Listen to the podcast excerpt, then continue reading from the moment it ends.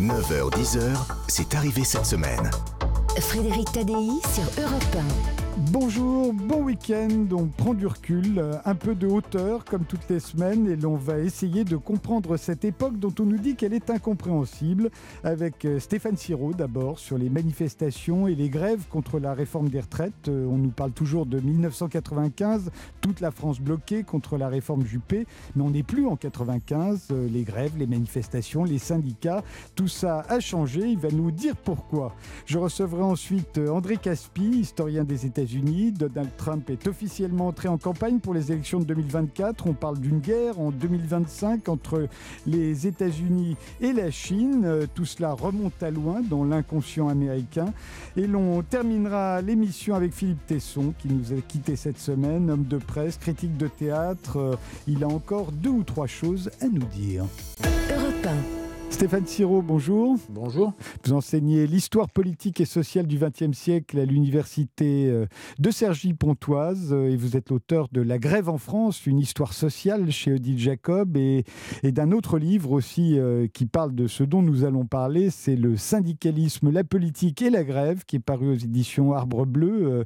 Est-ce que les, les, manifestations, on en a vu un certain nombre et on va en voir d'autres, ont changé depuis 1995 Alors je dirais qu'elles n'ont pas forcément changé dans leur aspect, mais en revanche, elles ont changé dans la place qu'elles occupent aujourd'hui dans les rapports de force qui peuvent exister, comme c'est le cas actuellement, entre euh, un pouvoir politique et les organisations syndicales. Je veux dire par là que, euh, contrairement au passé, mais il me semble que de ce point de vue, d'ailleurs 1995 marque une étape euh, importante, les manifestations ont pris une place croissante et d'une certaine manière ont pris le pas sur la pratique de la grève lors de ces grands mouvements sociaux nationaux. La grève, au fond, vient accompagner ces manifestations. Elle est posée pour ceux qui veulent abandonner pendant une journée leur lieu de travail pour aller défiler dans la rue, mais euh, on n'est plus euh, à un temps qui était celui euh, d'avant la fin du XXe siècle, où, en l'occurrence, c'était d'abord la grève qui, à mon sens, était la pratique la plus, la plus privilégiée, je dirais, et des manifestations pouvaient l'accompagner. On est plutôt aujourd'hui dans une logique inverse où la grève accompagne la manifestation. Pour moi, c'est ça qui, qui me semble l'un des, changements marquants par rapport à, à, des époques précédentes. On privilégie également les journées d'action. Oui, effectivement euh, il fut un temps là aussi où euh, on était plutôt dans euh, les grèves reconductibles qui pouvaient durer parfois plusieurs jours, plusieurs semaines. ça a été d'ailleurs le cas récemment, hein, lors du conflit de l'hiver 2019-2020, au moment justement de la première, le plus premier essai de réforme sur les retraites tenté par Emmanuel Macron. Mais malgré tout, on a aussi beaucoup de mouvements qui, depuis le début du XXIe siècle en particulier, se développent par le biais de ce qu'on appelle en effet les journées d'action, ou les journées carrées, hein, on les appelle comme telles parce que on sait quand est-ce qu'elles commencent et quand est-ce qu'elles se terminent. Elles durent 24 heures. Le lendemain, on reprend euh, le travail et éventuellement on reprogramme d'autres euh, d'autres journées d'action. Donc c'est devenu une, une pratique assez euh, assez courante hein, qui s'est qui s'est bien installée, bien ancrée dans les rapports sociaux dès lors qu'en tout cas il s'agit pour les organisations syndicales de contester une mesure prise par les pouvoirs publics. Pourquoi leur succès? Parce qu'elles sont spectaculaires, démonstratives? Bah, Ces journées d'action permettent en effet, on le voit bien en ce moment, hein, d'avoir euh, du, du, monde dans la rue. Euh, c'est-à-dire au fond, euh, le danger, si vous voulez, des grèves reconductibles aux yeux des, des organisations syndicales, c'est qu'elles peuvent assez vite épuiser le porte-monnaie des, des, grévistes d'abord et, et, épuiser un mouvement social par ailleurs. Or, les journées d'action qui, par définition, durent 24 heures et même si elles sont répétées, sont d'un certain point de vue financièrement moins coûteuses, et par ailleurs, elles peuvent permettre de ce fait même de s'ancrer dans la durée, hein, d'être de durer sur des semaines, voire des mois. Et c'est d'ailleurs ce qui peut éventuellement se produire dans l'actuel mouvement, et on, a vu lors de précédents mouvements pendant depuis une vingtaine d'années des journées d'action qui pouvaient se succéder pendant trois, quatre mois, hein, voire un peu plus. Donc ça permet aussi d'avoir des démonstrations spectaculaires et des démonstrations qui peuvent s'étaler davantage dans le temps. Quand on lit vos livres, euh, Stéphane Siro, on, voit bien que les, manifestations, c'était une institution, hein, notamment euh, après la Seconde Guerre mondiale. Est-ce que c'est encore efficace aujourd'hui, euh, en 2023, en tout cas au 21e siècle Est-ce que c'est encore efficace de manifester? Alors la difficulté pour moi à laquelle sont confrontées les organisations syndicales, et qu'aujourd'hui elles doivent faire face à des gouvernements, d'ailleurs pas seulement l'actuel, hein, mais depuis 20 ans ils se sont succédés, à chaque fois on a un peu eu le même, le même scénario, c'est-à-dire des gouvernements qui au fond attendent, attendent que les journées d'action passent, que les manifestations passent, éventuellement aussi parfois que les grèves reconductibles passent, s'épuisent, et ensuite, ou même au même moment, parallèlement, font voter les lois qu'ils avaient prévu de faire voter. On n'est plus comme euh, ce fut le cas à une époque, de mon point de vue, notamment euh, de l'après-guerre jusque, je dirais, aux années, aux années 80. En gros, hein, la période notamment dite des, des Trente Glorieuses, où euh, souvent les pouvoirs publics, après quelques démonstrations de force des organisations syndicales, les convoquaient, cherchaient à, trouver un compromis avec elles, et on, souvent on arrivait à, juguler en quelque sorte des, des conflits sociaux de cette manière-là. Et euh, depuis 20 ans, parce que pour moi, euh, le tournant euh, fut l'année 2003, déjà un grand mouvement sur les retraites, où l'on avait vu des manifestations massives qui n'avaient pas fait céder du tout le gouvernement en place à l'époque, hein, Chirac, Raffarin, pour ce qui concerne 2003. Et depuis, je dirais que on a un peu l'impression que les, les, les, gouvernements, les pouvoirs publics ont pris cette habitude, après avoir constaté qu'ils qu'ils pouvaient tout à fait faire passer des lois, y compris face à des mouvements sociaux massifs. Ils ont pris cette habitude et, on voit qu'aujourd'hui encore, avec euh, le gouvernement euh, d'Emmanuel Macron et, et de, de, Madame Borne, on, est, on est possiblement dans, euh, dans le même schéma, c'est-à-dire un gouvernement qui, tout en voyant un désaveu massif de l'opinion publique d'une part et d'autre part des manifestations elles-mêmes massives et presque records, continue quand même le processus parlementaire et, et, et espère au fond euh, que ce processus ira à son terme et, et engendrera euh, la fin de ces mouvements sociaux. Il y a encore beaucoup de choses euh, qui ont changé hein, depuis la fin du XXe siècle. Stéphane Siro, vous allez nous les raconter, mais juste après une pause. 9h, 10h, c'est arrivé cette semaine. Avec Frédéric Tadei sur Europe 1. Nous sommes toujours avec Stéphane Siro, l'historien de la grève en France et du syndicalisme. Euh, Stéphane Siro, euh, il y a eu le tournant des Gilets jaunes. Euh, les Gilets jaunes, ils ont quand même réussi à faire peur. Oui, alors c'est d'ailleurs sans doute le principal motif du relatif succès qu'ils ont pu connaître, en tout cas des, concessions qu'a dû, au moment de leur manifestation, concéder Emmanuel Macron.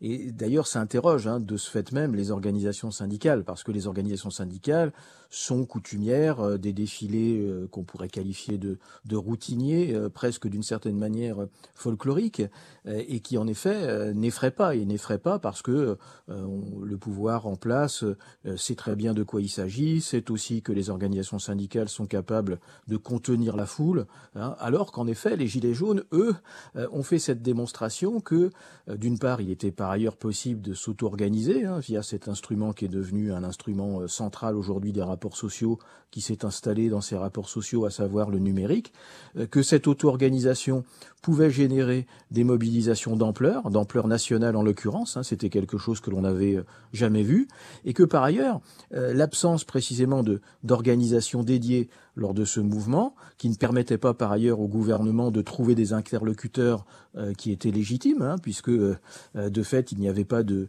il y a eu quelques figures de proue qui se sont dessinées pendant ce mouvement, mais qui n'étaient pas légitimées par des organisations. Donc ça a fait la force de ce mouvement. ce mouvement, il a fait peur au pouvoir au pouvoir politique. Hein. On se souvient par exemple de cet épisode où euh, un engin de chantier avait euh, défoncé la porte d'un ministère, euh, d'où le ministre avait dû être évacué précipitamment. Et, il est vrai que c'est cette, cette dureté de l'affrontement Hein, cette euh, crainte qu'a généré ce mouvement aux yeux du gouvernement en place à l'époque, qui l'a euh, entraîné à euh, accepter au fond un certain nombre de, concessions qu'il n'avait pas du tout imaginé dans les premiers temps faire à ces gilets jaunes. Et quand on regarde depuis 20 ans, hein, depuis le début de notre siècle, quels sont les mouvements sociaux d'ampleur nationale qui l'ont emporté, ou en tout cas qui ont fait, qui ont fait vibrer, qui ont fait trembler les gouvernements, il y en a deux. Hein. Il y a celui des Gilets jaunes et il y a celui un peu plus tôt en 2006 euh, contre le CPE, hein, le contrat première embauche, qui avait vu euh, de, massives manifestations composées essentiellement de jeunes, d'étudiants, de lycéens. Et je dirais que c'est un peu les deux manifestations et les deux mouvements sociaux qui aujourd'hui encore sont les plus craints par les pouvoirs publics, c'est-à-dire des mouvements incontrôlés de type gilet jaune et des mouvements de jeunesse. La jeunesse, on sait très bien que c'est un paramètre hein, que les gouvernements n'aiment pas voir dans la rue parce que, comme comme on dit souvent, on sait quand est-ce qu'ils sortent dans la rue, on ne sait jamais quand est-ce qu'ils rentrent dans les lycées ou les, universités. L'enjeu, on le voit bien, et c'est encore le cas aujourd'hui, hein, euh, c'est la conquête de l'opinion publique. Euh, euh, je crois que c'est en 1995, on parlait de grève par procuration. c'est à ce moment-là qu'on a commencé à en parler. aujourd'hui, le fait que 60% des Français, d'après les sondages, soient favorables carrément un blocage, ça en dit long. Ça en dit long sur, effectivement, alors d'une part la place de l'opinion publique, parce que c'est vrai que, vous l'avez dit, tout particulièrement depuis 1995, à chaque fois qu'il y a des mouvements sociaux euh, d'ampleur, l'opinion publique est scrutée pratiquement au jour le jour, et on voit bien qu'elle s'est installée euh, plus que jamais comme euh, un outil, un outil dont font usage les organisations syndicales, qui s'est intégré dans, le rapport de force entre les syndicats et le gouvernement. Euh, s'agissant du moment euh, actuel, il est vrai que, à ma connaissance, à mon souvenir, on n'a jamais enregistré, d'une part, un tel rejet d'une réforme, y compris s'agissant des retraites, qui généralement sont des réformes qui en effet euh, sont très impopulaires, mais là, euh, elles sont cette réforme-ci, elle est encore plus impopulaire, je dirais, que les que les précédentes. Et en effet, ce, ce sondage qui dit euh, que 60% des Français admettraient que le pays soit bloqué pour euh, mettre en pièces cette réforme, c'est quelque chose de, euh, tout à fait euh, spectaculaire. Et là aussi, c'est quelque chose qui n'est pas courant. Donc on a effectivement quelque chose qui, d'une part, est courant, c'est-à-dire la place prise par l'opinion publique aujourd'hui, mais qui l'est beaucoup moins, c'est l'ampleur de la contestation qu'elle exprime de la réforme actuelle. Vous l'avez dit, euh, Stéphane Siro, depuis 1995, euh, euh, les, grandes grèves contre la réforme Juppé, la, grève a changé. Hein. Aujourd'hui, on préfère les grèves étalées, les grèves tournantes, les débrayages, les journées d'action. Mais est-ce que c'est encore efficace, la grève? Oui, oui. Alors, il faut observer pas seulement l'échelon national, hein, parce qu'effectivement, je le disais précédemment, à l'échelle nationale, la grande majorité des, mouvements qui se sont développés depuis 20 ans ont plutôt essuyé l'échec. En revanche, quand on regarde les choses à une échelle un peu plus petite, celle en l'occurrence de, l'entreprise, on voit bien que le conflit social euh, demeure euh, un outil possiblement efficace pour les salariés qui en usent. Euh, je prendrai l'exemple actuel, qui est celui, quand je dis actuel, ça fait maintenant plus d'un an qu'on peut l'observer, mais celui des mouvements qui se sont développés dans de nombreuses entreprises autour de la question des salaires. Euh, et euh, force est de constater que dans la, grande majorité de, ces mouvements, en tout cas la majorité de ceux qui, euh, qui ont été médiatisés, les, salariés qui ont fait usage de la grève ont généralement obtenu des concessions nettement plus importantes que les propositions qui leur étaient faites au départ. Parce qu'on est, pour moi encore, dans un pays qui connaît, depuis la Révolution française, mais on peut dire encore euh, qu'on en est les héritiers aujourd'hui, un système que j'appelle un système de régulation conflictuelle des rapports sociaux, c'est-à-dire euh, un système au sein duquel il reste compliqué aujourd'hui de, de négocier sans en passer à un moment donné par un rapport de force. Alors c'est un peu moins vrai depuis une quarantaine d'années, hein, les négociations collectives se sont plutôt développées, mais il n'en reste pas moins que dans beaucoup de cas, il faut en passer par le conflit social pour réguler les rapports sociaux les syndicats, eux aussi, se sont recentrés. Oui, alors le terme de recentrage, originellement, il est employé pour désigner les transformations de la CFDT qui, au tournant des années 70-80, a décidé de s'orienter de plus en plus vers la négociation à froid, c'est-à-dire sans, euh, ou en essayant en tout cas de, ne pas utiliser la grève, de ne pas utiliser le conflit social. Et puis, progressivement, en effet, de mon point de vue, l'ensemble du champ syndical, et y compris euh, des syndicats qui, pourtant, sont souvent désignés comme beaucoup plus euh, critiques que les autres, je pense à la CGT, en particulier, c'est elle-même recentrée. Euh, les liens qu'elle a pu avoir à un moment donné avec le Parti communiste se sont distendus, euh, y compris même d'ailleurs euh, sa, propension à négocier c'est beaucoup épaissi. Hein, aujourd'hui, on le dit trop peu souvent à mon sens, mais la CFDT signe 95% des accords qu'elle négocie dans les entreprises. La CGT, c'est quelque chose comme 90%. Donc on voit bien qu'on a globalement un champ syndical qui s'est recentré au sens où d'une part, il s'est dépolitisé, et que d'autre part, euh, il use toujours, mais moins qu'auparavant, euh, la pratique gréviste et en tous les cas, il s'est largement converti à la négociation sans forcément en passer systématiquement par le rapport de force. Donc il y a eu quand même des inflexions, alors on n'est sans doute pas au bout du, processus. Hein. Il y a encore beaucoup à faire si l'on cherche des relations sociales moins conflictuelles.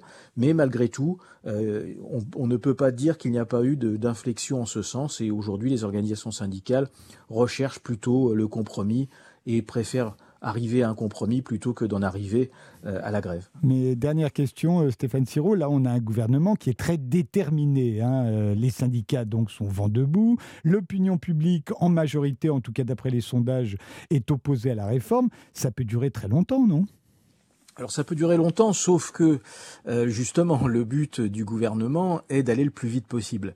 Et le choix qu'il a fait euh, d'user d'un article de la Constitution qui permet de limiter drastiquement la durée des débats au Parlement va dans ce sens. Parce que de mon point de vue, ce gouvernement, comme d'autres qui l'ont précédé, cherche euh, le schéma suivant, aller le plus vite possible dans le processus parlementaire, en jouant sur le légalisme des organisations syndicales qui, euh, disent-elles pour certaines d'entre elles déjà à mots couverts, qu'une fois que la loi sera votée, il sera difficile, sinon impossible, de poursuivre la mobilisation.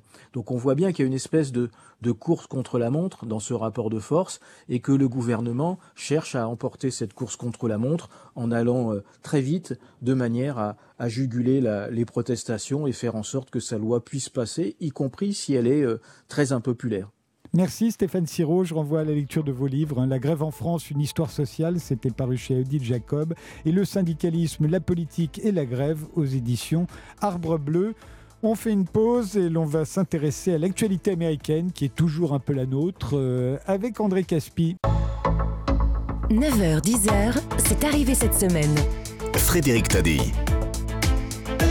André Caspi, bonjour. Bonjour. Vous êtes historien des États-Unis, professeur émérite à la Sorbonne et vous publiez Mes chroniques américaines dans lesquelles vous revenez sur un peu toute l'histoire des États-Unis, hein, de Pocahontas à Donald Trump et Joe Biden. D'ailleurs, euh, Donald Trump vient d'entrer en campagne cette semaine. Il espère se faire réélire en 2024 et oui, c'est déjà l'année prochaine. Hein. On a l'impression qu'il était parti hier. Donald Trump va donc euh, continuer de bouleverser la politique américaine. Est-ce que Donald Trump, pour vous, est un pur produit de l'histoire américaine? Oui et non. C'est un New-Yorkais.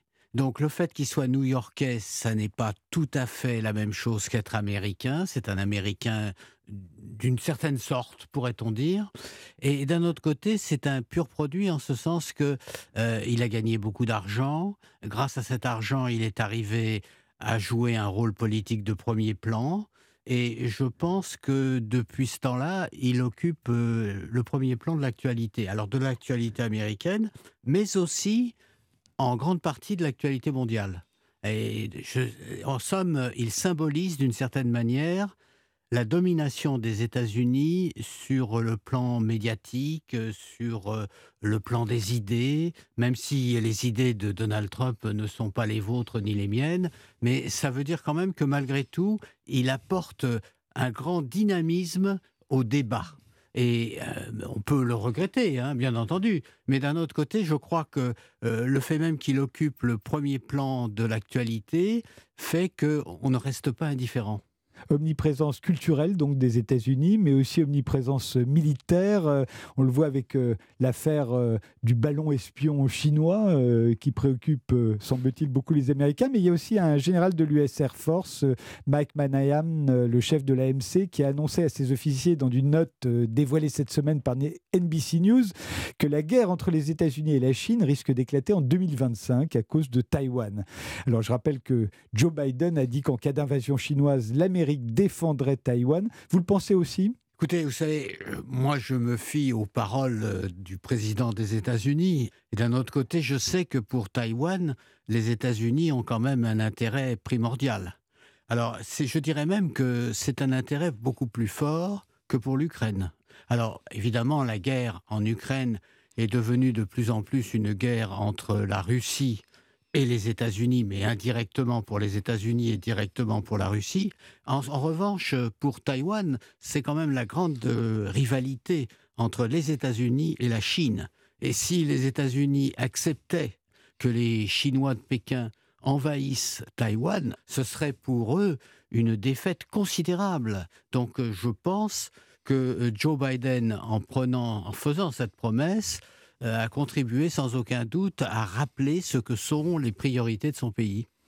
Dans votre livre, André Caspi, euh, vous rappelez évidemment que les États-Unis sont la première puissance militaire de la planète et que l'identité américaine est profondément liée à la guerre, hein. pas seulement parce qu'ils sont nés d'une guerre, mais, mais parce qu'ils ont été tout le temps en guerre en fait. Euh, on a même des chiffres, hein. le, le, pays a connu 20 ans de paix seulement 247 ans d'existence. Alors ça, c'est pas dans votre livre. Non, cette puissance militaire tient une place euh, considérable dans l'histoire du pays et dans l'histoire du monde. Ce qui veut dire qu'au fond, si euh, les États-Unis n'étaient pas présents, je crois que le monde ne serait pas exactement ce qu'il est aujourd'hui. Et de ce point de vue-là, euh, on peut souligner toute l'influence que les États-Unis ont exercée sur leur temps et sur notre temps. Sans l'Amérique, l'Europe n'est rien, à votre avis, André Caspi, militairement, économiquement, technologiquement? Bah, C'est-à-dire que oui, les États-Unis sont, en tête de, de, beaucoup de domaines. Alors, ils sont en tête du, dans le domaine technologique, ils sont en tête dans le domaine culturel, ils sont en tête dans le domaine industriel. On voit bien, par exemple, avec les mesures que le président Biden vient de prendre pour protéger l'industrie américaine, que cela fait réagir les Européens qui essayent de trouver euh, des arguments, des moyens pour combattre précisément cette politique américaine. Donc ça veut dire que de ce point de vue-là, les États-Unis euh, tiennent euh, c'est une évidence. Je ne vais pas vous apporter une révélation sensationnelle, mais les États-Unis tiennent une place déterminante euh, dans notre présent comme ils l'ont été dans notre passé. André Caspi, on fait une pause et on revient ensuite sur l'actualité américaine qui est toujours aussi fourmillante. 9h, 10h, c'est arrivé cette semaine. Avec Frédéric Tadei sur Europe 1. Nous sommes toujours avec André Caspi, professeur émérite à la Sorbonne, historien des États-Unis, qui publie Mes chroniques américaines. Il y, a, ce jeune noir américain de 29 ans, Tyre Nichols, qui a été tabassé à mort par des policiers à Memphis. Euh, on lui reprochait une infraction routière. Une vidéo de la scène a été diffusée d'une violence euh, absolument terrible, suscitant une grande émotion aux États-Unis. La vice-présidente Kamala Harris était présente à ses funérailles, qui ont rassemblé des milliers de gens.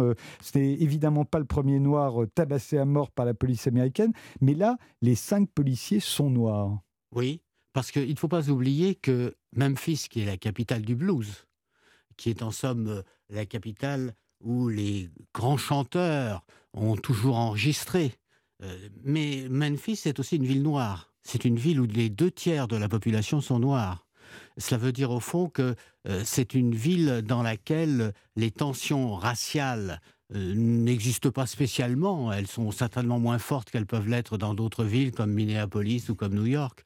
Mais euh, il est tout à fait naturel que les policiers soient noirs. Alors, ce qui n'est pas naturel, c'est que les policiers exercent des violences comme celles que vous rappelez.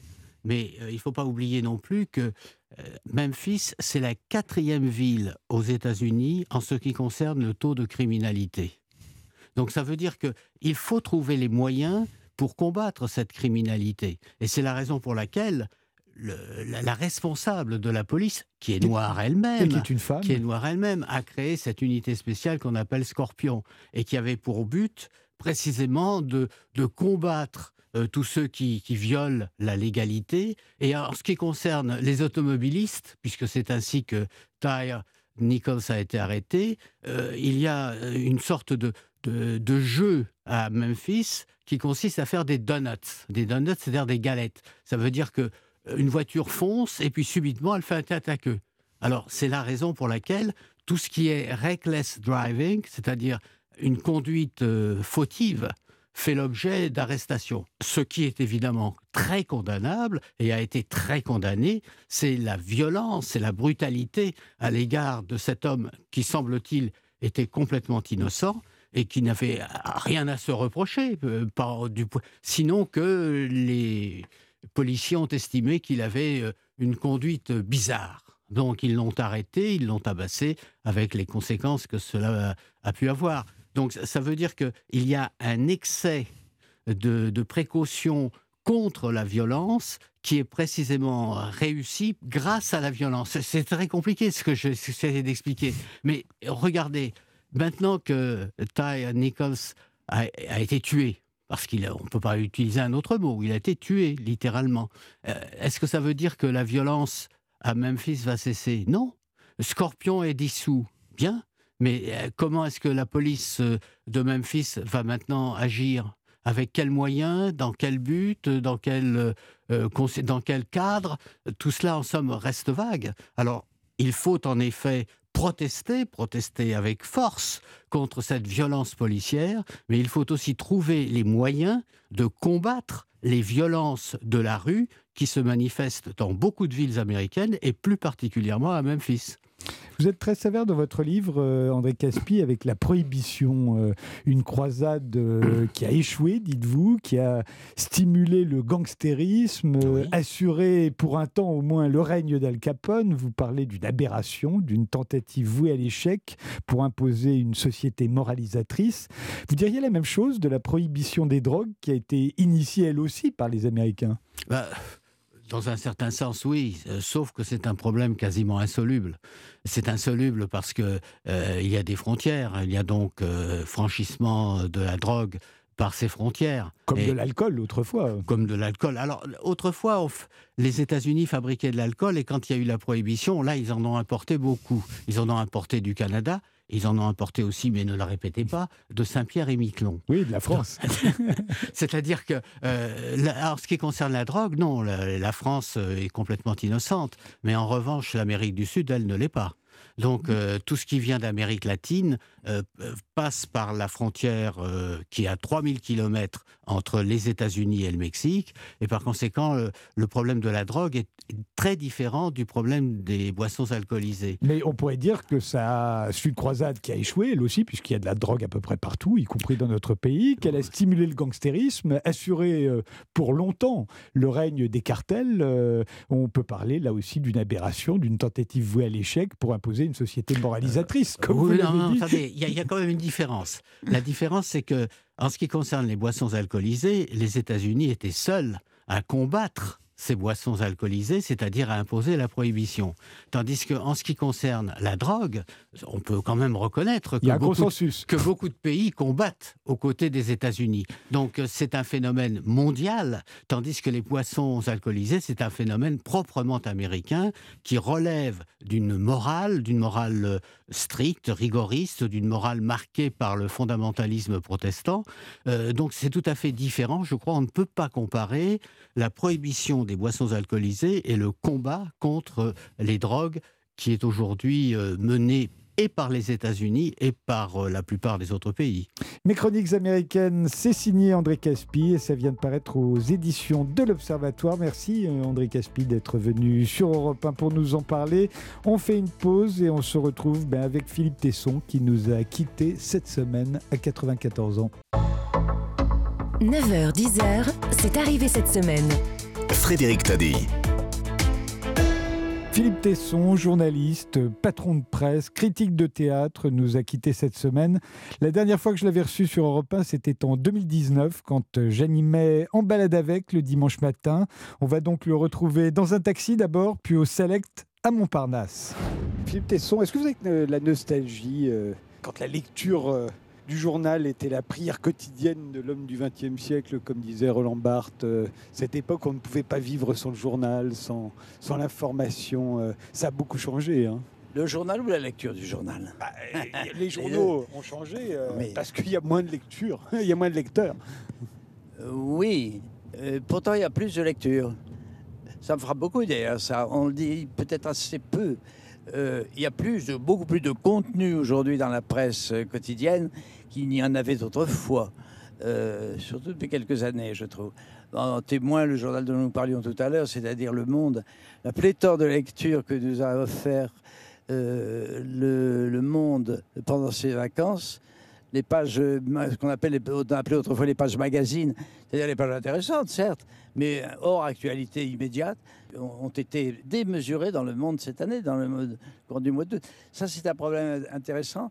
Ça veut dire que l'écriture des journalistes est devenue beaucoup plus discursive euh, qu'elle est. Je veux dire qu'autrefois, les, les journalistes écrivent de plus en plus long, je trouve, c'est mon jugement. Ils écrivent de plus en plus. Dans les journaux, il y a de moins en moins de journalistes, alors qu'il y a toujours euh, plus à écrire euh, entre la, entre la presse papier et puis le supplément Internet.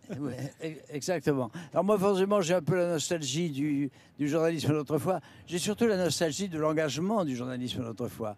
J'aime beaucoup, moi, la littérature engagée de, de la presse. Euh, contre toute raison d'ailleurs, et puis contre l'opinion euh, générale, l'opinion majoritaire. Je, trouve indispensable le commentaire à une information. Et puis en plus, c'est une tradition française, on est toujours plus attaché d'importance au commentaire qu'à la vérification des faits. Alors là, je suis servi. Euh, là où je ne suis plus servi, c'est sur la qualité du commentaire, que je trouve de plus en plus monotone, de plus en plus conformiste. Une uniformisation de la pensée Certainement. Il y a un manque de courage dans l'engagement. Bon, l'engagement est très bavard. Euh, il est en général assez filandreux. Il est surtout filandreux pour des raisons morales, c'est-à-dire le journaliste a envie de s'engager, mais il a tellement peur de le faire, il a tellement peur de déplaire à la, majorité que paradoxalement, il dit ce qu'il pense, mais, mais il, le dit sans, sans bravoure et le plus souvent, hélas, sans talent. Et le, journalisme s'est paupérisé aussi. On, ne s'en rend pas toujours compte. Euh, c'était très valorisant d'être journaliste quand vous avez débuté, quand vous étiez à combat, rédacteur en chef en 1960. C'était une profession très enviée, c'était extraordinaire. Et, puis en plus, on vivait. Euh, euh, il y avait de l'argent quoi pour travailler dans ce domaine. Philippe Bouvard me racontait, jeune reporter à François, il arrivait au festival de Cannes, il louait un yacht par exemple. C'est des choses inimaginables aujourd'hui. Alors, on pouvait louer un yacht quand on allait au Festival de Cannes, mais on pouvait aller aussi au bout du monde euh, pour couvrir une guerre ou, un événement. Ce sont des choses de plus en plus difficiles aujourd'hui. Euh, je suis assez d'accord sur ce que vous dites là-dessus, sur ce point très précis.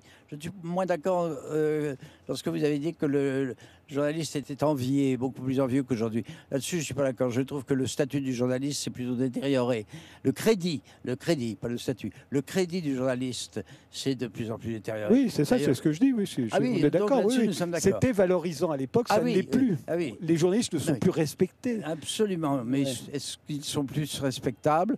Ça, c'est à voir. Euh, non, rien n'a véritablement changé. C'est la, France n'a jamais fait, l'opinion française j'avais eu un bon commerce avec les journalistes, contrairement aux anglo-saxons. On le sait, ça. C'est pas pas une fierté. Euh, journaliste est quand même très méprisé.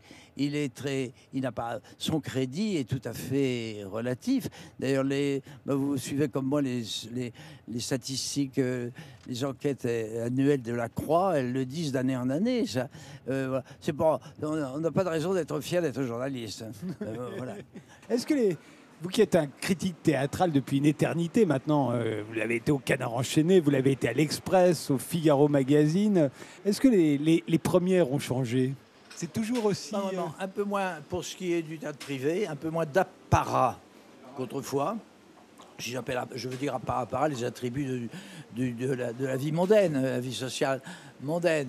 Les, bon, y a les, grands noms de l'aristocratie ou, de la pseudo-aristocratie intellectuelle théâtrale notamment ont un peu disparu. Enfin, Philippine Rothschild est morte. Euh, la période Rothschild est, abolie, c'est fini. Une espèce de, distinction et d'élégance qui était souvent d'ailleurs totalement, totalement artificielle, plus qu'artificielle et pas, pas toujours de très bon goût. Tout ça a disparu. C'est, à vrai dire, la, la, répétition générale n'existe plus que très en pointillé. Il n'y a plus cette euh, distinction, cette dichotomie. Euh, le, grand public vient tout de suite euh, à, la, aux premières représentations, alors qu'autrefois il y avait une, période assez longue, de 15 jours par exemple, entre une, un favoritisme. Le théâtre était, la, pièce était réservée à une population d'années euh, avant que le public n'y ait droit. Et puis voilà, mais à part ça, non. Euh, je ne peux pas dire qu'il y a de véritables changements. Il y a on ne s'habille plus, on s'habillait. Voilà, on ne s'habille plus jamais pour rien, on s'habille pour rien. Moi j'ai fait ça pendant un demi-siècle. Il y a près de 60 ans que je fais de la critique. J'en ai fait chaque semaine, tout le temps. J'avais dérogé à cette règle. Ce qui a profondément changé, c'est la qualité de ce qu'on voit. C'est ça le problème. Le vrai problème est la crise dans la crise de la qualité du théâtre. Il y a encore des spectacles. C'est vrai, il y a encore des spectacles. Il y aura d'ailleurs toujours des spectacles. C'est ça depuis la Grèce. Euh. Mais euh, il n'y a plus euh, un théâtre. Depuis les années 50, il n'y a plus ce qu'on pourrait dire, cette, époque, cette, époque n'a plus son théâtre spécifique. Il n'y a plus un théâtre de notre, il n'y a pas un théâtre de notre temps. Notre temps ne produit que des ersatz de ce qu'il a produit euh, précédemment, de, de l'autre temps, de l'avant-guerre, disons. En revanche, le, rapport entre le théâtre et les questions existentielles, métaphysiques, relatives à la condition humaine, ça, ça, ça n'existe plus. Il n'y a plus. Il n'y a plus de réponse aux angoisses. Euh, voilà, voilà un thème. L'angoisse, l'angoisse, euh, l'absurdité de la vie. Euh, voilà. Euh, vous trouvez que la, la, vie est absurde, vous? Vous qui, êtes, vous qui, êtes, si gay, vous trouvez que la vie est absurde? C'est pas ça que je veux dire. Je veux dire que la réponse à la question n'a pas encore été donnée. Elle n'a pas été donnée dans une légitimité suffisante, eu égard à la gravité du problème. Je veux dire par là, au moins le je n'irai pas jusqu'à dire que Camus euh, a donné une réponse à la question, mais enfin, il a accompli un progrès. La pensée telle qu'elle est diffusée par le théâtre a connu un progrès euh, par la grâce du théâtre de Camus. Le Sartre, c'est encore un autre problème. Euh, voilà, il n'y a plus ça aujourd'hui. Il y a, ensuite, il y a eu la période qu'on pourrait appeler Pinter, qui finalement traite du même problème, euh, toutes choses égales, moins philosophiquement, mais c'est le même problème que qu'explique euh, euh, euh, Pinter, le même problème que celui qui est tenté d'expliquer Camus. Et aujourd'hui, il n'y a plus ça. Il n'y a plus ça. Il n'y a plus de tentative d'explication de ce problème. Il y a des ersatz, il y a des choses charmantes. Un, un, jeune auteur comme Florian Zeller s'efforce à trouver aussi cette explication. Mais je ne dis pas qu'il échoue, mais enfin, il n'y parvient pas. Vous voyez ce que je veux dire? Très bien. Le problème est ténu. Il, est, il faudrait une conversation euh, euh, approfondie sur ce sujet. Il n'y a même plus de. Il n'y a même plus de conversation approfondie sur ce sujet. Il n'y a plus de. Oui, c'est comme, si on était passé à autre chose. Voilà, on ne s'en étonne plus. Euh, basta. Il y a d'autres problèmes. Il y a d'autres problèmes. Il y a le problème du cœur, il y a le problème du sentiment et le problème du sexe. Alors là, ça marche. Mais on s'en fout. Euh, le sexe, c'est fait pour qu'on en jouisse.